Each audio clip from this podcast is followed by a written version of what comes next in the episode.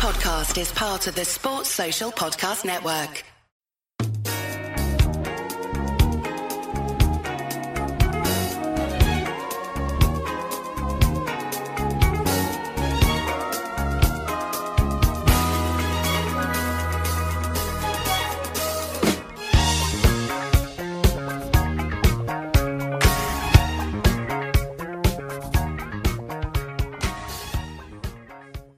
Hello, I'm Eddie Gibbs and welcome to another episode of Off The Wall, the podcast uh, on Anfield Index, where we like to give you a little taste of everything that's going on over on the paywall side of Anfield Index at Anfield Index Pro. Now, I say it's a paywall, but it's such a minimal commitment to get involved. It's uh, anfield index dot com forward slash join. You can get seven days absolutely free, and from then it works out at only four dollars ninety-nine per month, or if you want to save money still, thirty-nine ninety-nine per year. It's brilliant value. There's uh, over thirty plus uh, podcasts every month on that service, uh, usually forty plus if we're being honest, and last week with the Reds uh, playing in Spain and this little break until Monday, I'm recording this on Monday morning prior to the West Ham game, there is uh, a whole feast of content, and it's uh, always strange to be discussing a loss, but that's what the guys have been doing. So immediately after the, the loss in Spain, uh, Post-match Raw came out, and uh, our usual host Trev Downey uh, was away, uh, unfortunately. And when he when Trev's away, we seem to have a little bit of bad luck. Uh, the last time I think he was off was the the Man City uh, game last season at, in the Premier League in January, and uh, obviously we lost that one as well. So uh,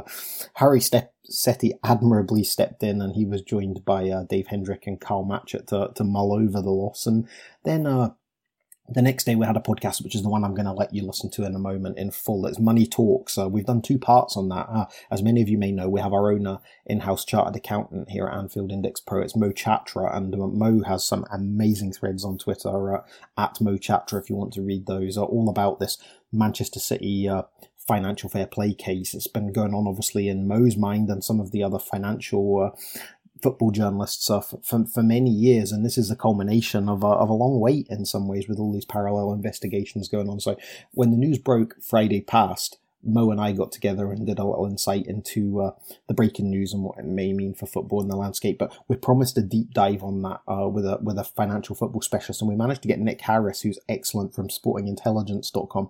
Nick joined Mo for uh, about an hour or so, and they really went, looked into the nuts and bolts of this case. So that's a show. It's of paramount importance that I think this message goes far and wide, and obviously using this off-the-wall platform is the best way for us at Anfield Index to be able to do that. So I'm going to let you listen to that show in full in just a moment. After that, we also had uh, our Under Pressure podcast, uh, one of the flagship shows of the channel, where the guys look at the stats, and there, there was some fascinating stuff came out about the uh, Atletico Madrid game, some disagreements as well over Sadio Mane, with Dan Kennett and Gags kind of uh, chewing the fat over that one, and Dan Rhodes threw, threw in a few numbers as well to... Uh, to pad out the show in, in in the usual style that he does. So Under Pressure, uh, well worth a listen. Then we had James Pearce of The Athletic. He joined Nina the next day, and they, they didn't just look at Liverpool's game, they looked at the wider European context from these uh, first legs of the Champions League. That's called Euro Incision. So that's the podcast on Anfield Index Pro that looks at all the fallout from the European games, and uh, it's always great to have James Pearce on, and uh, he, he joined Nina to, to look through the week in Europe. Then we had the legend, the legend that is Jan Molby. He joined Trev Downey, Trev back from his uh, his, his break in Scotland. Uh, he, he was joined by Jan on Friday, and the podcast is called Lesson Learned. Jan gives his professional insight, obviously, from his time as a player with Liverpool and Denmark, and uh, it's always a great listen. It's my favourite show every week. It's, it's the only time I, I never get to listen to it is when I have to step in, to, step in for Trev to host it. I thought I may have to do that last week, but Trev was back in time, and uh, he hooked up with the Great Dane to, uh, to, to look over Atletico again and preview uh, tonight's game against West Ham. Then on Friday, we had the Pro Plus. That was the Pro Plus preview. That's where... Um, Gadrinka was joined by Mark Roberts, and they gave their predictions. They looked through uh, all the stuff that was discussed in Jurgen Klopp's press conference uh, before the West Ham game. We also have A I Scouted. That's Dave Hendrick and Carl Matchett.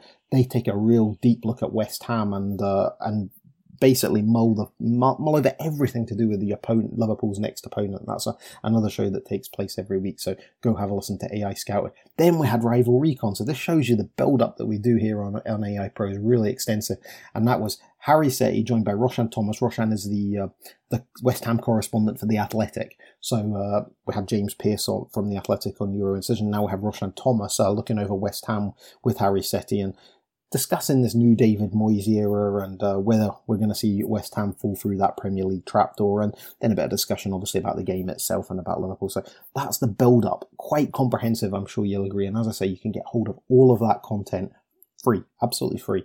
Seven days, Anfield Index Pro, anfield index pro dot com or anfield index dot com forward slash join. They both go to the same place. Sign up. Uh, you get seven days absolutely free. If you don't like it, just get rid of it. If you do like it, and we're sure you will, then you can stick with us for only four pounds ninety-nine a month or thirty-nine ninety-nine per year.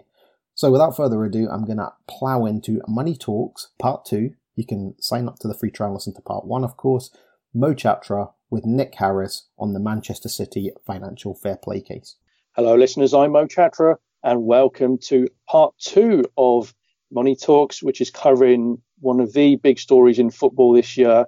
Um, and that's the uh, ban that's been imposed by UEFA on Manchester City for two seasons of uh, UEFA competitions, as well as a thirty million euro fine. Uh, we covered a breaking news story um, on Friday night, Eddie Gibbs and I, and we're coming back with a more detailed um, podcast now to delve into the story in a bit more detail.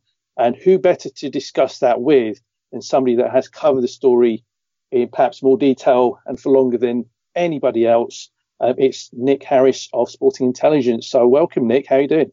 I'm good, thanks. How are you? Yeah, really good. Yeah, pretty good. Thank you. So, um, as I mentioned, um, you have been covering this story for quite a considerable amount of time. Um, do you just want to explain um, since when you started to um, cover this story and um, what the uh, kind of conclusions were that you were reaching when you were first covering it back in, before even in fact F F P was introduced? Yeah, I mean, I was um, I was working for the Independent back in the the nineties when um, when sort of um, licensing and F F P and their precursors were first being discussed, and then um, you know Sporting Intelligence started in two thousand ten, which was around the time that. Um, The rules, the F F P and licensing rules that are now in place were being, first of all, you know, put put in place by a variety of academics in, in consultation with UEFA. And in terms of F F P's relationship specifically to Manchester City, I guess two thousand ten, two thousand eleven, as we approached the first monitoring periods, is when, you know, intensively sort of looking not just at Manchester City, but of course at Manchester United and Arsenal and Chelsea and Liverpool and all the clubs who might fall foul of it in England and elsewhere. And um, so in terms of reporting Manchester City's relationship with F F P, I mean, I'm looking at an article now from two thousand eleven that was a huge piece on Sporting Intelligence. And, and I guess where it is perceived that I've come into conflict with Manchester City fans over this, I think is because I'm one of the people who covered it from the beginning. And it was very clear very early on that Manchester City were going to fall foul of F F P. Um, Of course, there's an entirely legitimate debate about whether F F P is fair and whether it um, um, sort of uh, keeps the, the, the big clubs, the biggest, richest clubs um, uh, in their place and in their place of dominance. And there's an entirely legitimate debate about that.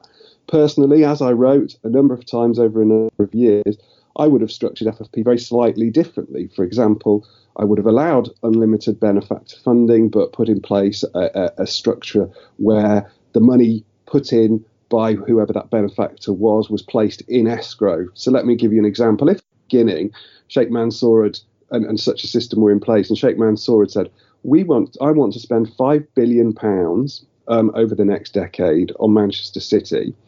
Um, in order to protect Manchester City should um, anything happen to him, he could put that money in escrow, you know, in an independently monitored system. And, and then supposing he died or there was a coup or for whatever reason he collapsed and, and City would be massively vulnerable, the money would be in escrow to, to allow a, um, a safe sort of tapering back of, of what had been put into the club." That's that's personally what I would have done in terms of F F P, but it doesn't matter what I done because that's I would have done because that's not what happened. But in this piece, right from the beginning, it was absolutely clear that City were going to fail F F P, and that was their choice. The rules were in place, they'd signed up to it, and rather than try and grow organically and a bit more slowly and, and just spend that bit of money less to to, to um, to meet the rules. They made a conscious decision of buying all these players, of accelerating their wage bill, and it was absolutely clear they were going to fail.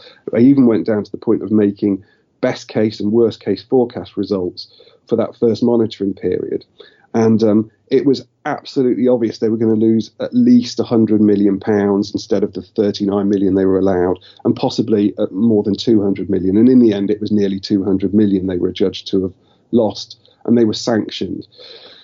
And over the period of a decade, it's just gone on and on like this, at each different point of just trying to factually cover how Man City have failed F F P once, been punished and accepted that punishment without appeal, how they uh, subsequently, you know, their accounts came out and we find out that different ways that they've basically cooked the books or tried to cook the books, and, and how UEFA sanctioned them for that. And at every different point, just trying to cover the factual stuff of what has been going on, what Manchester City have or haven't done.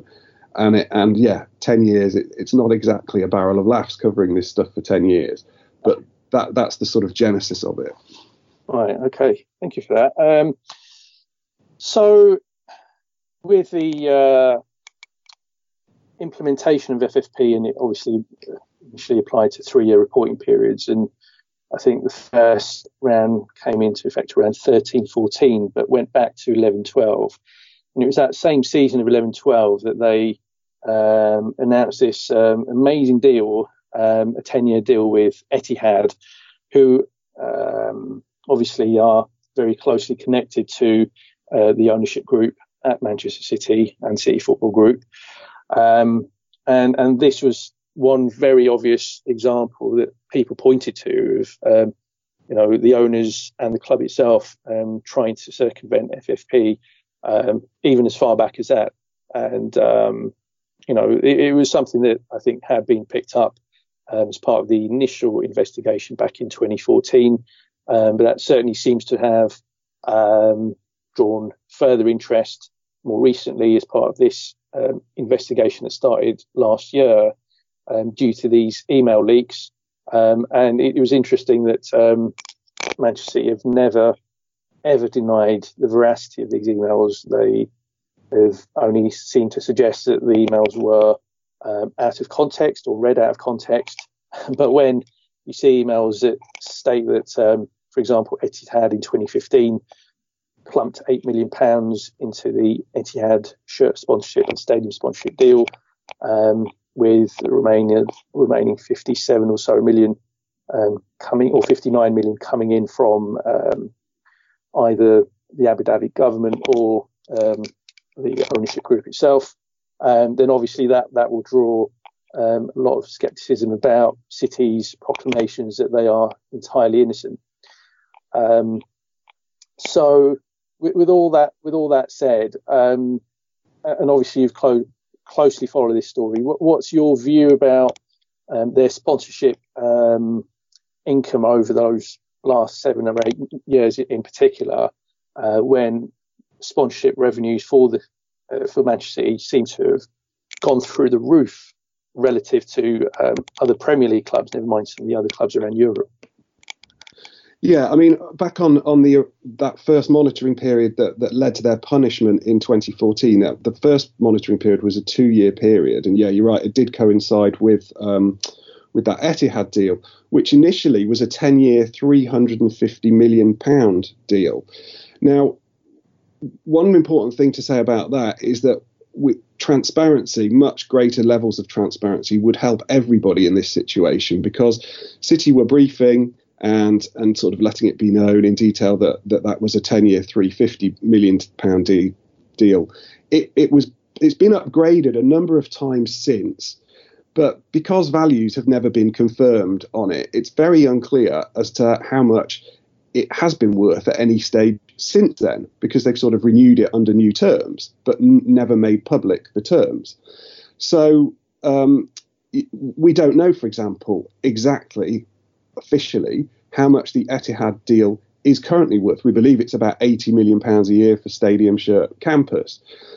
Back to your question of, of, of whether City's commercial revenues are, and how real they are, and by that I mean how much they reflect what they could get uh, in a genuinely open market from companies that bear no relation and are not in any way under the influence of Sheikh Mansour or, or the U A E. Um, you have to look at the sort of the total values of City's commercial revenues now, which are about um, two hundred forty, um, two hundred thirty, two hundred forty million. We don't know for this season, but looking at last season's figures, more than fifty percent of, of City's um, commercial revenues are derived from companies based in the U A E um, uh, under the influence of Mansour and his associates, including Etihad, Etisalat and Visit Uh, the tourism authority. They also used oh. to have, have a uh, no no they used to have Arbar, which was um was uh, was another one, but the Visit Tourism is is still currently on the roster.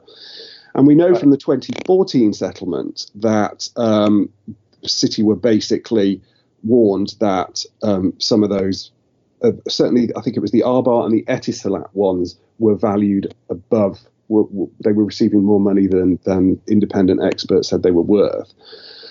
In terms of um, the Der Spiegel leaks and the eight million pounds that Etihad were allegedly paying, with the balance um, of fifty-seven million pounds or whatever coming directly from um, entities owned or controlled by Sheikh Mansour, that that does seem to be the most sort of egregious um, element of trying to circumvent the rules. But I think it is worth Um, pointing out at this stage, just to be clear about the two things that City have been banned for.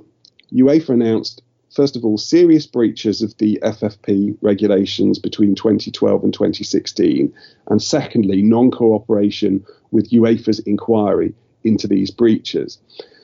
What they've been banned for is not the actual um, sort of cooking of the books, as it were, in itself, but rather, and I, I'm, I'm borrowing here what I think is a brilliant example from The Guardian journalist David Conn when he was talking about this the other day, an analogy that David came up with. Rather, it's a breach of trust, which itself is a breach of the regulations that led to them cooking the books or allegedly cooking the books. And the analogy David used is this, which is if you are caught speeding, um, doing forty-six miles in a thirty zone and you get a sixty quid fine or a one hundred quid fine and, and three points, that's that's an offence and that's wrongdoing. If you then, in an attempt to get out of what is basically a punishment but not a particularly serious punishment, lie and say that you weren't behind the wheel, then you have now committed a serious criminal offence for which you will go to prison. So in those terms, yes, this is about City allegedly putting in money uh, into their coffers when it wasn't genuinely generated. It isn't per se about whether how many contracts Roberto Mancini had on or off the books, although it is related to that. It's related to the breach of trust um, of breaking the rules, and further, the um, alleged non-cooperation with UEFA in investigating this. So it is complex and it's nuanced, but it ultimately does come down to City um, having a lot more income than um, and from sources than than where they actually claimed it was originally from. Sure, sure, okay.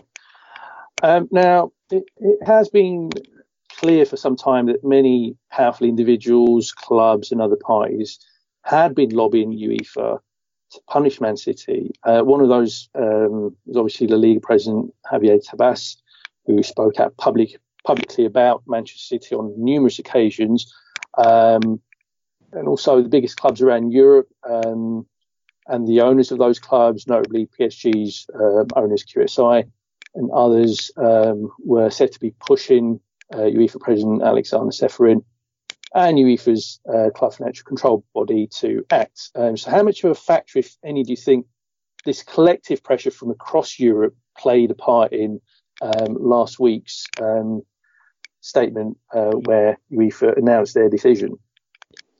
To be honest, I think that it's a bit of a red herring. It's not something that I believe has played a massive part in this particular case. UEFA have bought um, charges and prosecuted dozens and dozens of clubs in the last uh, six, five, six, seven years. Uh, and the details of those settlements and prosecutions are on UEFA's website. Clubs all across Europe from every different league for different elements of breaching F F P.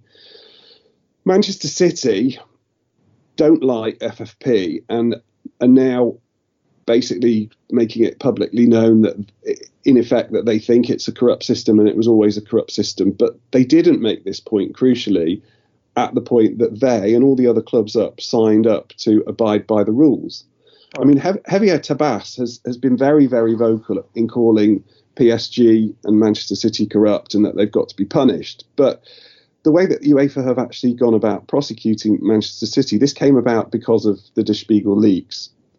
Information coming into the public domain that was hitherto unknown, that allowed UEFA to, to make a judgment over whether Manchester City had been honest with them. Hence, they opened this investigation, which has led to the two-year ban. I think... Equally, this idea that, that sort of some sort of corrupt cartel elite put these rules in place in order deliberately to shaft Man City or P S G in the first place is equally false. There was a long process of of of trying to come up with a way to um, save clubs from themselves, that is stop stop a Gretna. I know it's a small example and it's one that a lot of people will know, but you know Gretna were bankrolled in Scotland for a number of years by a wealthy businessman called Brooks Mileson, and it, it was always publicly stated that should he never be there, there'd be money to make sure the club didn't survive. And one day he dropped dead and the club literally went disappeared because they'd spent beyond their means. So there, there was uh, F F P was was about, it wasn't about fairness as in levelling a playing field or making it more competitively balanced. It was about clubs dealing fairly with each other, paying their debts, paying transfer fees on time, making sure they were paying their tax. Uh, the the break-even element of it, which was sort of introduced, uh, you know, in the consultation period between two thousand eight and two thousand ten, and you, you know, was about trying to stop clubs from overspending. But even then, there's a lots of misconceptions about exactly what clubs can and can't spend. I mean, F F P allows any football club to spend limitless amounts of money on facilities, youth development, women's football, infrastructure, all sorts of things. F F P, the break-even element of it, only only really tried to restrict clubs in terms of what they could spend on on buying and paying players, that is, make trying trying to set up a system that would cut the losses of clubs who were spending too much money, um, and actually that that that part of it did work. Losses across um, European top top level, top flight clubs across Europe uh, changed from a one point seven billion loss in two thousand eleven to a five hundred million pounds profit in uh, twenty seventeen. So it did work in kind of bringing a bit of financial sanity. There is, of course, a completely legitimate and different debate now about whether F F P had unintended consequences in helping to buttress the, the situations of the big clubs, Juventus winning so many titles in a row, Bayern Munich, um, and so on. A entirely legitimate debate whether F F P needs to be changed into something else or tweaked.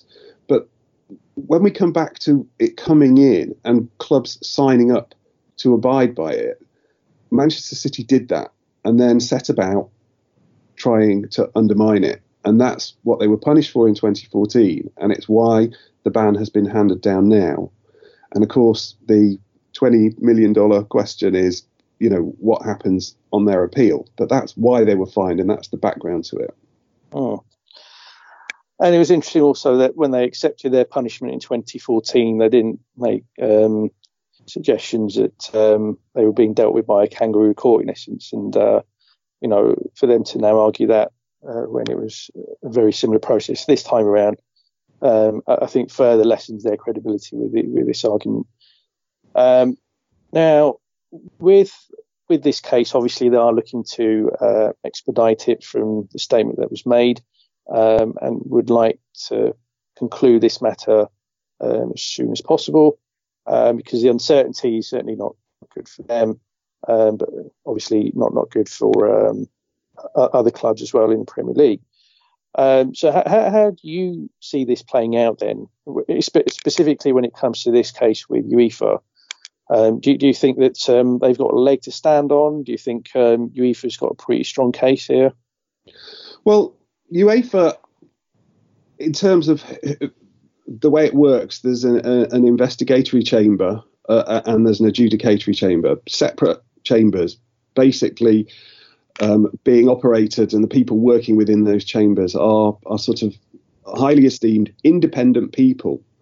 So you've got, you know, Q C from England is on is, is part of the adjudicatory panel, um, you know, who made this decision to, to or, or rather up, upheld the recommendation of the investigatory chamber that, that City be banned. Charles Flint Q C. Exactly, Charles Flint Q C. These are actually independent people. They are not UEFA, and and City's messaging on this has been quite um, blurred. You know, they when, when the verdict came out last Friday. Um, They they said it's what we expected. This has been a prejudice case. UEFA prejudiced against us, basically saying this is, you know, judge, jury, and executioner is the same person. Yesterday, there's a sort of again a somewhat strange and self-serving uh, interview in-house um, Manchester City with uh, their C E O Ferran Soriano, and there was a slight change there. He was now effectively between the lines saying actually there's good people at UEFA and they do good work, but these the investigatory chamber, again between the lines, his message is they're dodgy. You know, which if I were one of the independent people on these panels, I'd probably have quite a serious problem with that. I mean, it's quite, um, you know, that's that's slanderous. But there you go. So the messaging of City is inconsistent, as is as is the idea that, you know, they went to C A S recently to try and get this whole process stopped on the basis of alleged leaks to the media by UEFA. But, you know, in terms of them leaking, inverted commas, um, information to the media, while claiming to be tight-lipped, again, it's it's just not true. I mean, they're talking to the media, they're they're they're placing stories in, in newspapers and websites with their view of things, which they're absolutely entitled to do. But to claim that they're tight-lipped and not speaking to the media, it's just not true. Oh. As for uh, as for, for where sure. it goes now, I mean, Soriano says he hopes they can get it done and dusted by the summer, and that's great. But actually, it is up to City really how quickly this moves, because C A S will be willing to expedite it and, and work as quickly as possible. So if City want to get this done and dusted in the next few months, you know, by May, by June, certainly before the, the, the draw and, and, and next season's Champions League begins, the ball's in their court on, on that, as is the level of transparency by which they want the public, their fans, journalists, whoever else to see this. If they want this to be an open hearing with public access and media access so that we can all sort of basically see what's happening on a day by day day by day basis, they can they can request that and that can be granted. So it'd be interesting to see if they do want to have this dealt with in, in an open, transparent and quick manner, because the ball's in their court on all those things. No, absolutely. And, um, you know, it, it's really interesting to see how they decide to play this, because as, as you noted, that having some mixed messages coming out on the one hand, you know, insisting that they are entirely innocent um, of these, as they quoted, allegations, even though it's it's not an allegation, it's a decision that has been made, and, and uh, UEFA intend to punish them with a two-season ban and a thirty million euro fine. Um, but then we're going to C A S. Um, it certainly doesn't appear to be the case that they are looking to challenge the very essence of F F P. Um, they intend to initially... Um, try to absolve themselves of uh, this, this punishment and to kind of prove um, in their view that they are innocent.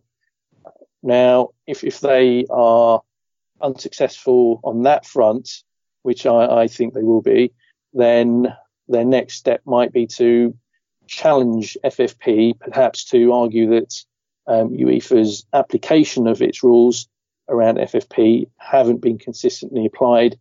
And that is where, you know, some of the talk around City pulling together evidence and information about UEFA's dealings or how they've approached this matter with, in relation to other clubs, specifically P S G, uh, might might have a bit more mileage to it. Um, so, so what, what do you think about them being able to challenge it? Or do you think that they're, the fact that they signed up to F F P in the first instance and had accepted the punishment in twenty fourteen, Um, might might damn them on that front too? Yeah, dealing with that part first. Um, yes, they signed up to F F P, and yes, by accepting a settlement agreement in twenty fourteen, they in effect and actually did accept um, UEFA's right to have F F P and to rule on it, because they accepted it without appeal. They accepted it. They accepted the legitimacy of F F P and of UEFA's right to implement it.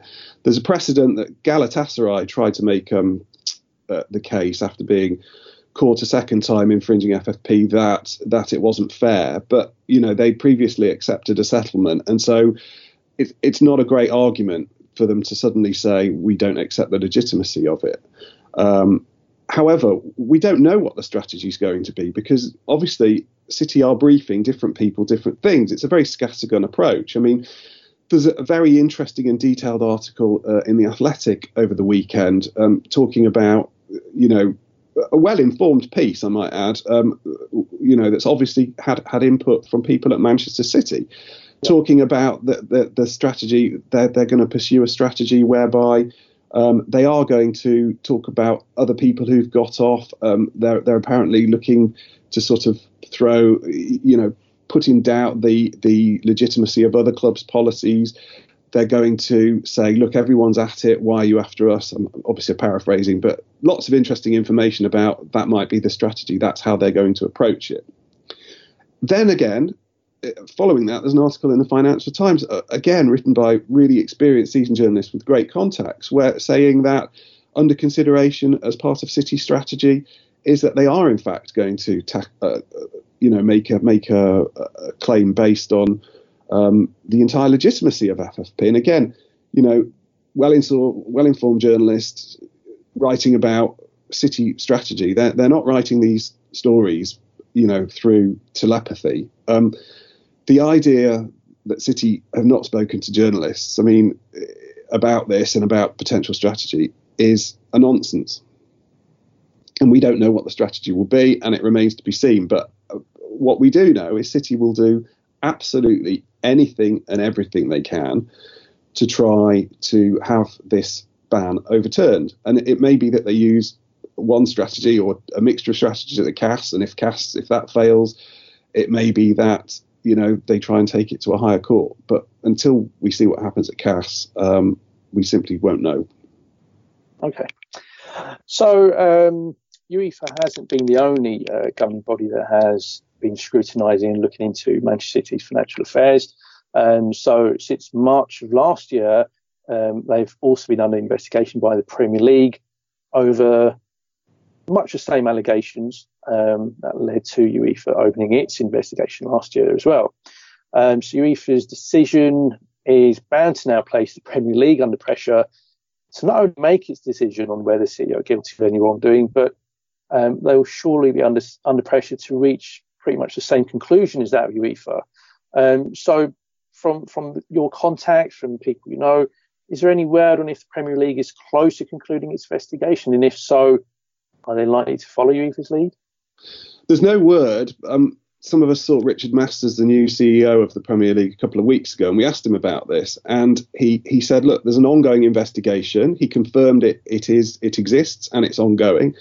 And beyond that, he can't say anything, because that's the nature of investigations. He said that on the record, and when we asked him privately later, he said exactly the same thing off the record, that uh, these things are very sensitive. It's not right and proper for him to be talking about an investigation.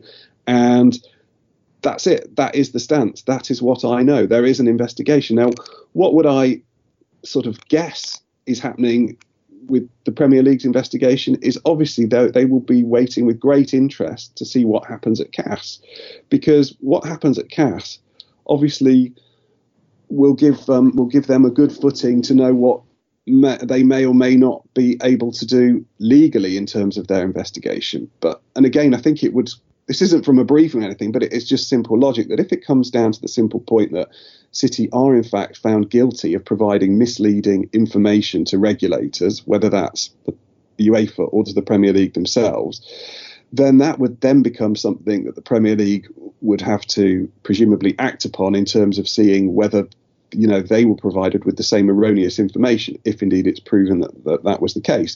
And then, then further than that, they'll have to see, you know, which Premier League rules does that contradict. And, you know, Premier League F F P is a different beast to UEFA F F P. Losses are, are allow, allowable much bigger under Premier League F F P. But yeah, I think in a nutshell, they'll be waiting to see what happens at C A S because it, it will be important for legal precedent, if nothing else, um, where they go next. Oh, indeed. And um, I, I think it's also quite telling that um, the Premier League has been working on this investigation for close to a year as well now, which suggests to me that they have um, treated these allegations seriously, um, but also are looking to delve into the matter in in, in the right kind of uh, approach with proper diligence.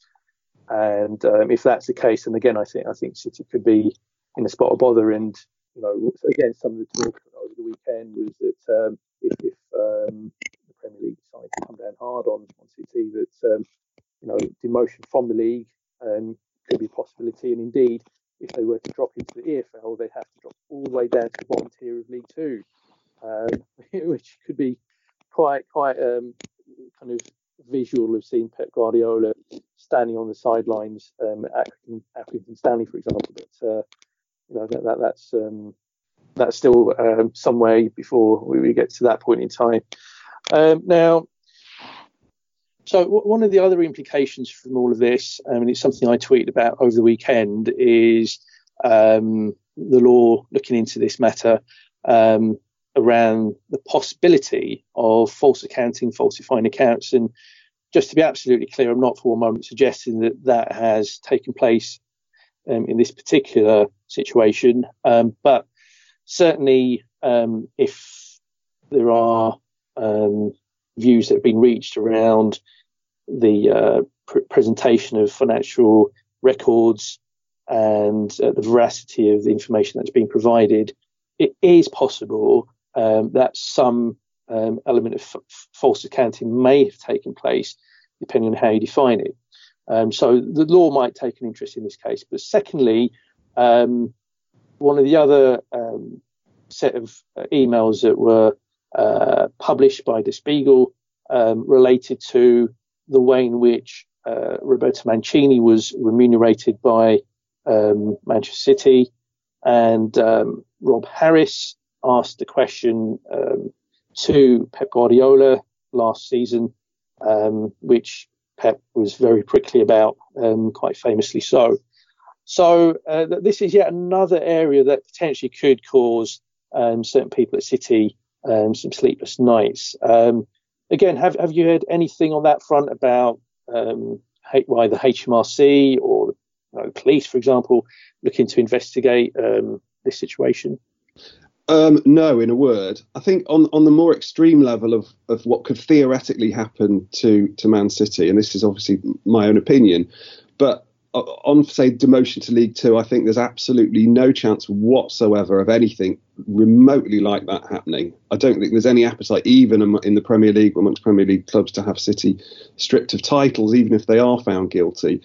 And I think Uh, you, you know, probably their worst case scenario, even if they were found guilty of Premier League rule breaking, might be a points deduction. But even that, I wouldn't be holding my breath or thinking that that's necessarily likely for various reasons. On the criminal side of things, again, no, there is no active criminal investigation um, uh, into false accounting or, or whatever. Nobody has reported City for doing that. And, and, and again, I don't think that that is something that will is likely to happen. And uh, the reason why is City have been found guilty of breaking UEFA's competition rules. It's a sporting competition, and the rules, the F F P rules around that are, are breaking of sporting competition rules. It's not illegal, and it wouldn't have been illegal, for example, for Manchester City or Sheikh Mansour to be putting money into companies that then pass it on to Manchester City under the guise of of, um, you know, um, being legitimate in, in sporting terms. There's, as far as I'm aware, in terms of false accounting uh, or alleged false accounting, there isn't and hasn't been any criminal wrongdoing, either alleged or proven. Rather, it's cooking the books, basically, in order to surpass sporting a sporting governing body's rules. So on that, Um, I haven't I haven't heard anything, and I, I wouldn't expect City to or, or City um, to face uh, criminal charges. It's just not something I'd expect.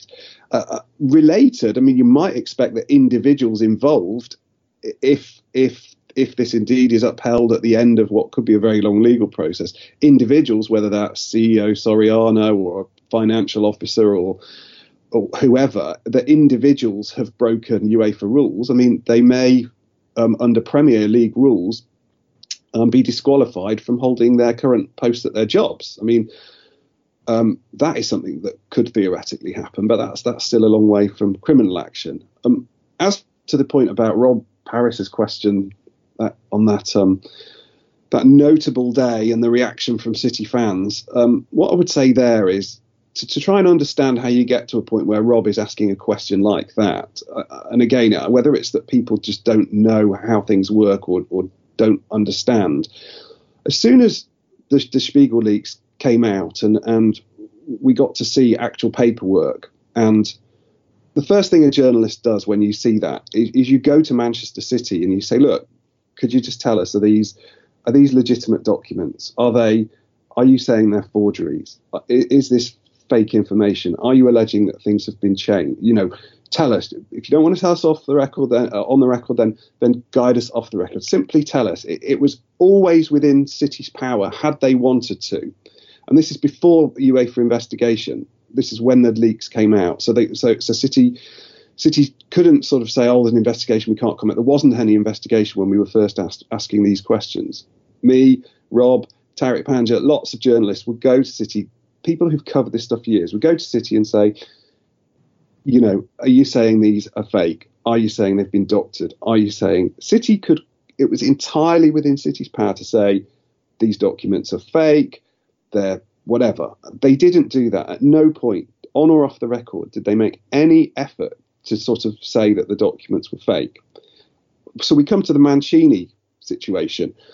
Mancini, it is alleged, was being paid by at least two entities, um, one in U A E plus Manchester City. So the natural question is, if the documents aren't fake and Mancini was being paid in two different ways to try and mitigate F F P losses, and City had got away with it, as had seemed to be the case, then it's a legitimate question of, well, if they did that before, have they also done that in terms of Pep Guardiola's contracts? Is Pep Guardiola just being paid by Manchester City Football Club? Or is he also being paid, for example, by C F G, the parent company, which means that part of his wages are not counted in, in the F F P reckoning? And or is he also being paid by a, an entity in the U A E? I think that's an entirely legitimate journalistic question that myself and Rob and others were asking in writing, on the phone, repeatedly. Again, it was entirely within City's um, power to simply say, Uh, Pep Guardiola is being paid by Manchester City Football Club and only Manchester City Football Club, and he always has been. They could have put that in a, an official statement on the record. They could have told us, you know, we're not going to put it this out in a attributable statement, but we promise you everything is entirely above board with Pep Guardiola's contract. And that would have been the end of the matter in terms of that's it. We would take that at face value. We would ask them an honest question. We would believe what they told us in terms of if they came out and gave us that clear and obvious guidance, but that didn't happen. They could have very simply cleared it up. So the, it, it gets to a point where you have fairly limited opportunities to, to to bring things like this up at appropriate times. And and there'd been a development in the F F P case that week, the week before Rob asked that question. And I can absolutely understand why City fans would think, oh, this is a, a terrible time, what terrible timing.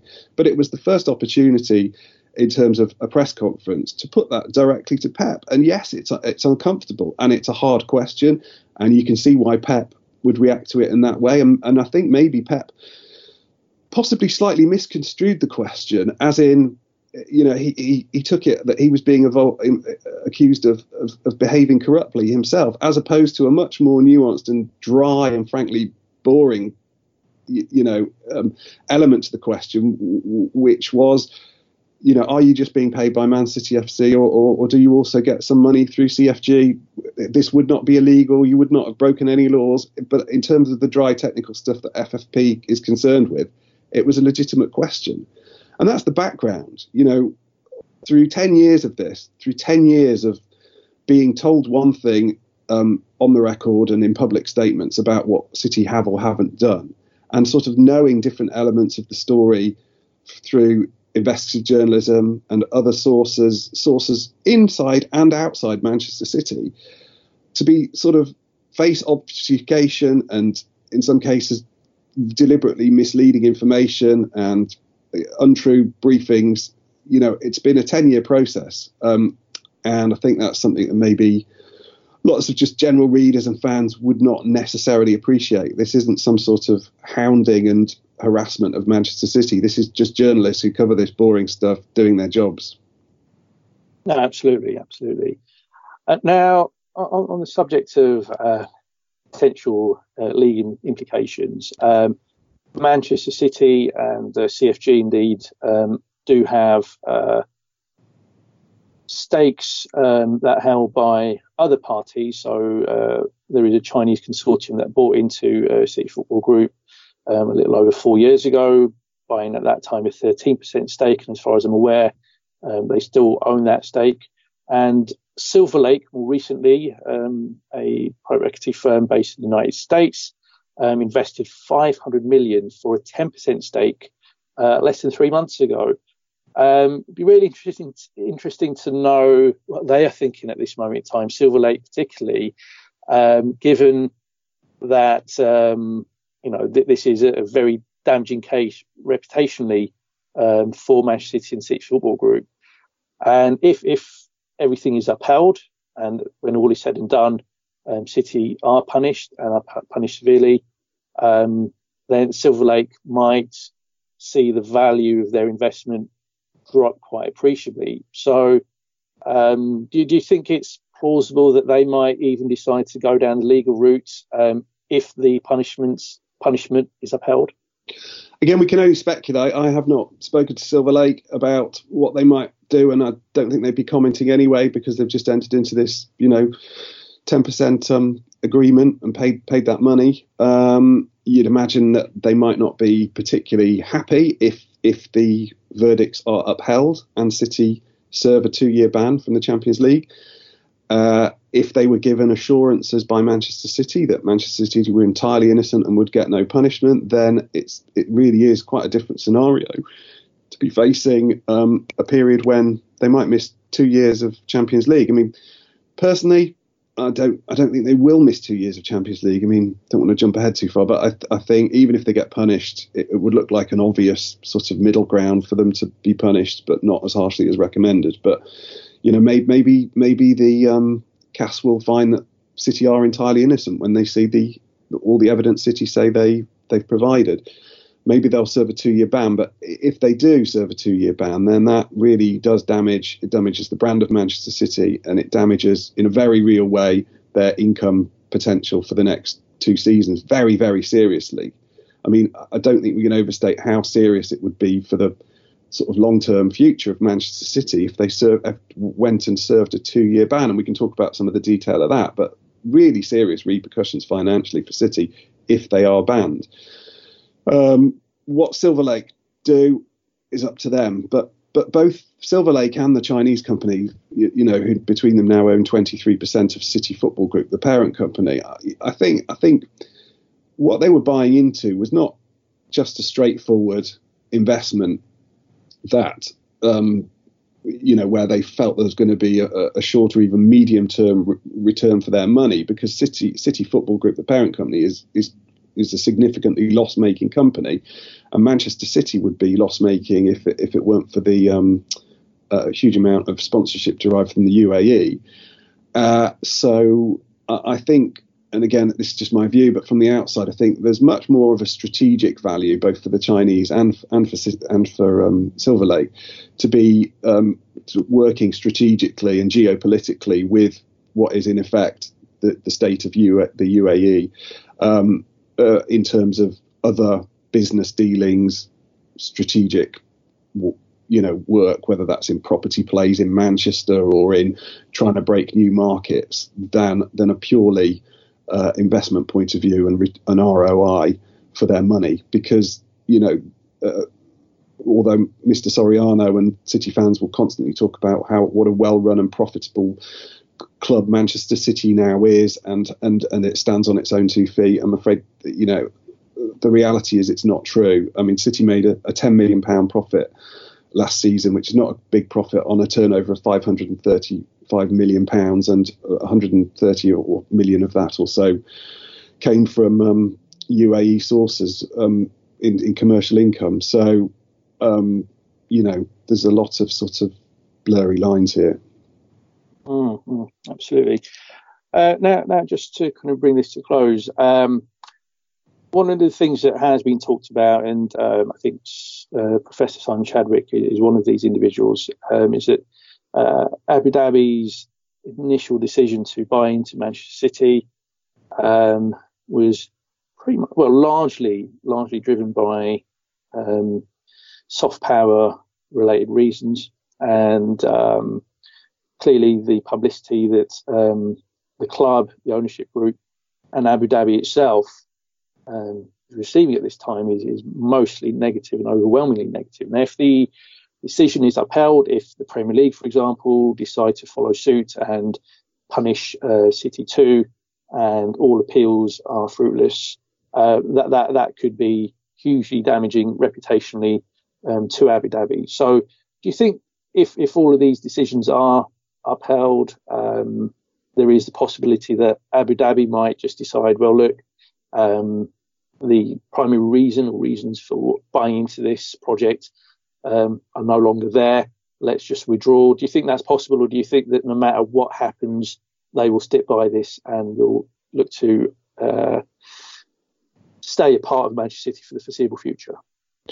Yeah, I think the latter, personally. I'd, I'd, I've heard and seen nothing to suggest that um, that Abu Dhabi, you know, uh, the U A E and Sheikh Mansour are, are thinking of pulling out. They're clearly going to make a really robust attempt at defending this stuff. They're going to take it to do whatever they can to try and clear their name and mitigate punishment. But even if it, even if the things were upheld, um, yeah, it would be massively damaging reputationally, but they could get over that. They they would get over that. For, for all the criticism of around the F F P issue, Manchester City, the coverage of Manchester City by and large, the vast majority of the coverage of Manchester City by and large around the world, even now, is that they are a scintillating and brilliant football team uh, playing the most incredible football, some of the most incredible football that the Premier League has ever seen under under one of the greatest coaches of all time. That is largely still the coverage. This is this is a, a sort of a storm that they're going to have to weather, but, but they would absolutely get through it over a period of years in terms of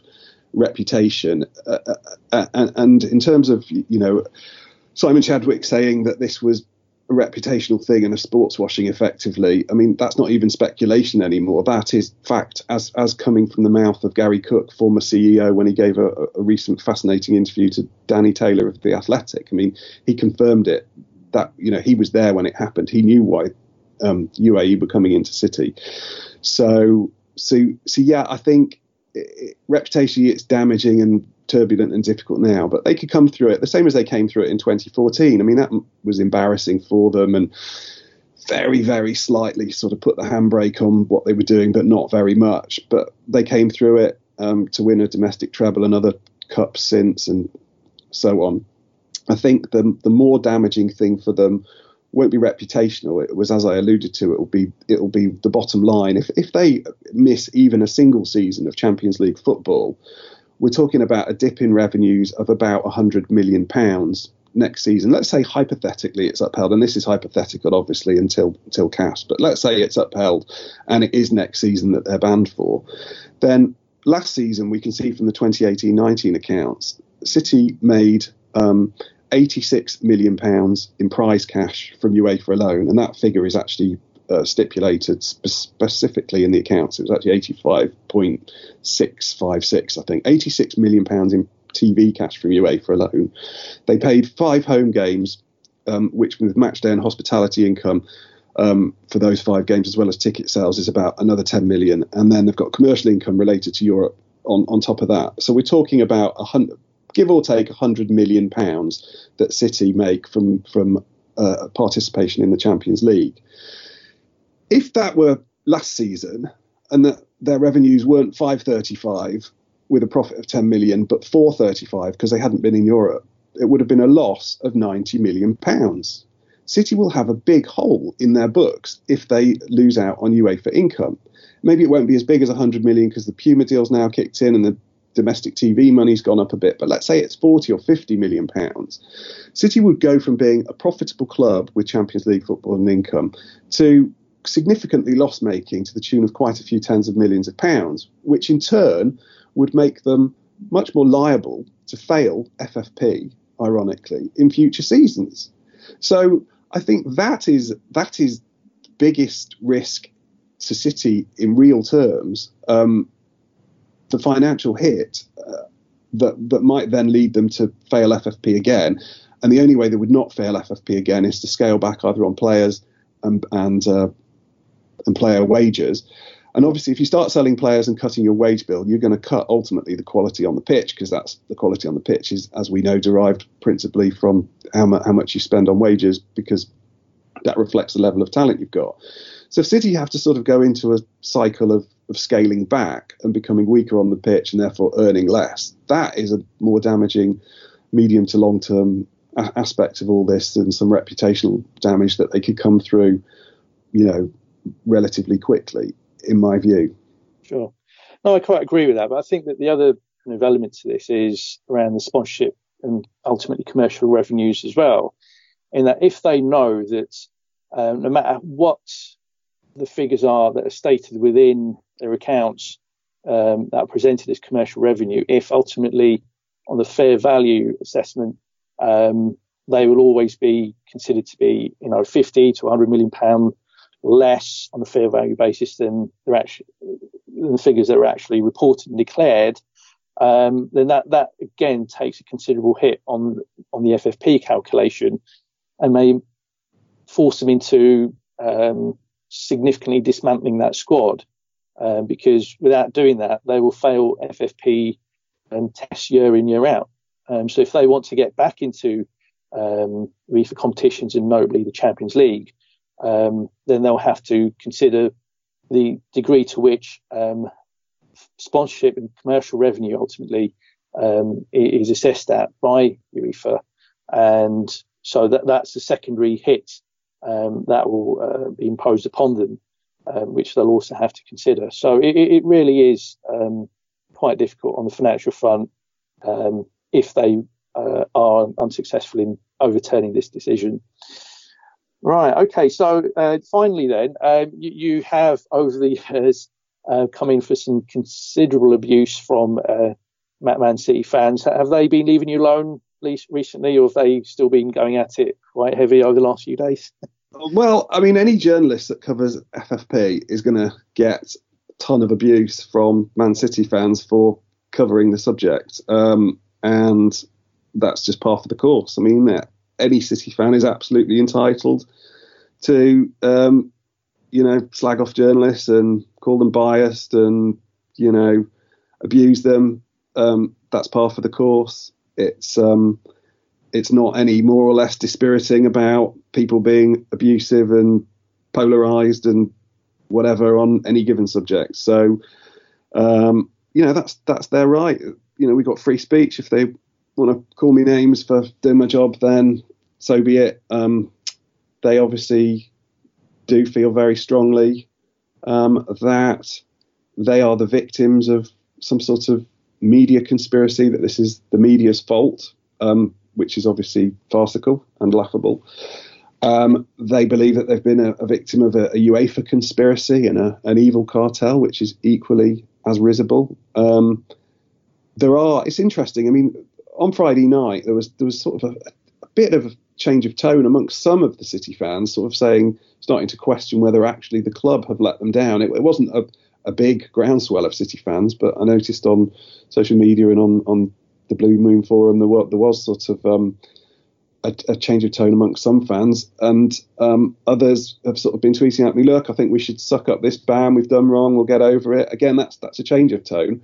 But there obviously is a, a hardcore who feel that they are victims and that um, anybody but Man City is responsible for this. Whereas um, I think a lot of people looking at it objectively would would sort of think that uh, that really isn't the case. Um, but, um, but you know, in terms of City fans being abusive, I mean, every single time I've done a story that looks at wrongdoing or alleged wrongdoing by any group or any club, including, I have to say, you know, Liverpool fans in two thousand ten when I investigated a sort of would-be buyer of the club, Kenny Huang, and sort of um, spent a summer sort of showing that he was a bit of a con man and a bit of a liar, and that he didn't actually own an N B A team, and he wasn't on the board of a, one of China's biggest banks, and he didn't have the university education he claimed, and all this sort of thing. I mean, you know, I got dogs abuse on Raw and from Liverpool fans, and again, that's part of the course. I got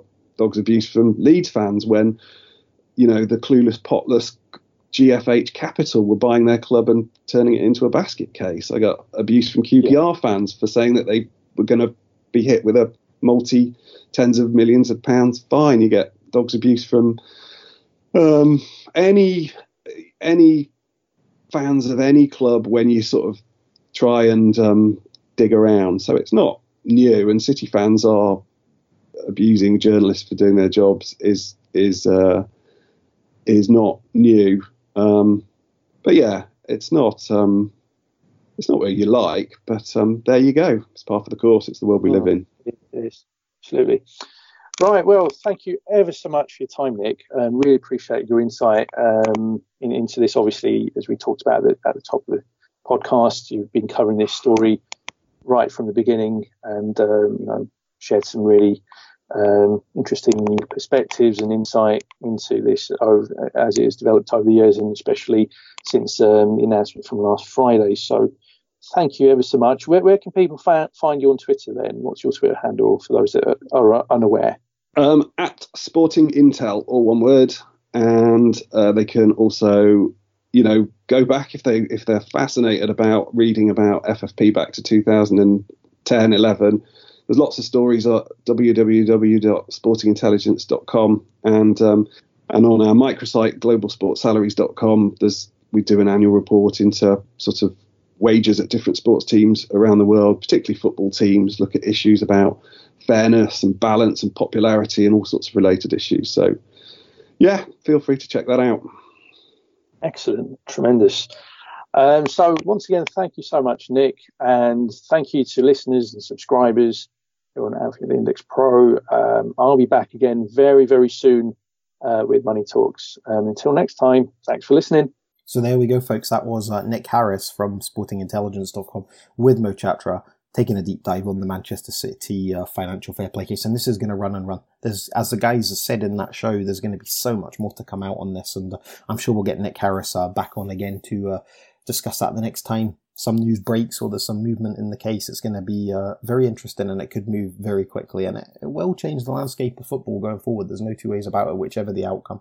So uh, keep an eye on that one and keep it tuned to Anfield Index Pro. For more of the content that I mentioned at the top of the show, it's anfield index pro dot com. Seven days absolutely free, and then you can sign up to either four ninety-nine per month or thirty-nine ninety-nine per year, and that's thirty to forty, sometimes more, podcasts every single month. And we've got some real special stuff coming up uh, on A I Pro in this special time to uh, support Liverpool Football Club, so we hope you'll join us for the ride. We've also got some events coming up. We're going to be doing something in Liverpool on Sunday the seventeenth of May, final day of the football season. The best way to find out more about that, to find out about everything that's going on at Anfield Index Pro, and to give us feedback on the shows, is on our Discord community now. It's anfieldindex.com forward slash Discord, which is D I S C O R D. Now, that is a gaming platform primarily, but it's something that we use to uh, build a community. It's a thriving community. It's very, very much worth your while. Completely free to join. There are some subscriber-only areas in there as well, but it's well worth your time to come and engage with this uh, with, with this bustling Liverpool community. It's far more insightful and uh, respectful, shall we say, than the likes of Twitter and Facebook, and it's something that we would urge all, all Liverpool fans to do. Anfield Index dot com forward slash Discord. Of course, you can give us feedback to these shows. Do you agree with Nick Harris? Do you agree with Mo, Mo Chatra? Do you disagree? I'm sure there'll be many Man City fans out there that do. Uh, best place to give us feedback on Twitter is at Anfield Index Pro, or of course at Anfield Index. We're also on Facebook. You can find us just by typing in Anfield Index. So that's it from us. Uh, I hope you've enjoyed this Off The Wall, and we'll be back with more very soon. Tasters from that, the paywall side of Anfield Index over at Anfield Index Pro. Until next time, up the Reds.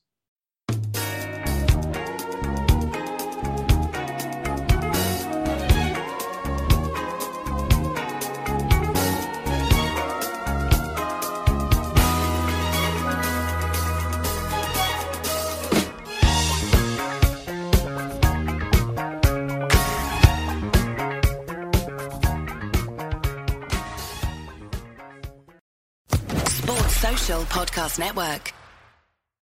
Oh, oh, oh, O'Reilly. You need parts? O'Reilly Auto Parts has parts.